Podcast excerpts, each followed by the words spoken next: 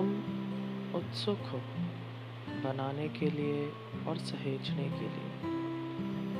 शायद इसीलिए प्रेम तुमसे हो न सका कभी। तुमने क्षितिज बनाया और स्वयं को बंद कर लिया उसके अंतहीन घेरे में। यदि बनाने के बजाय बसाते, एक घर बसाते तो शायद प्रेम सहज ही मिल जाता।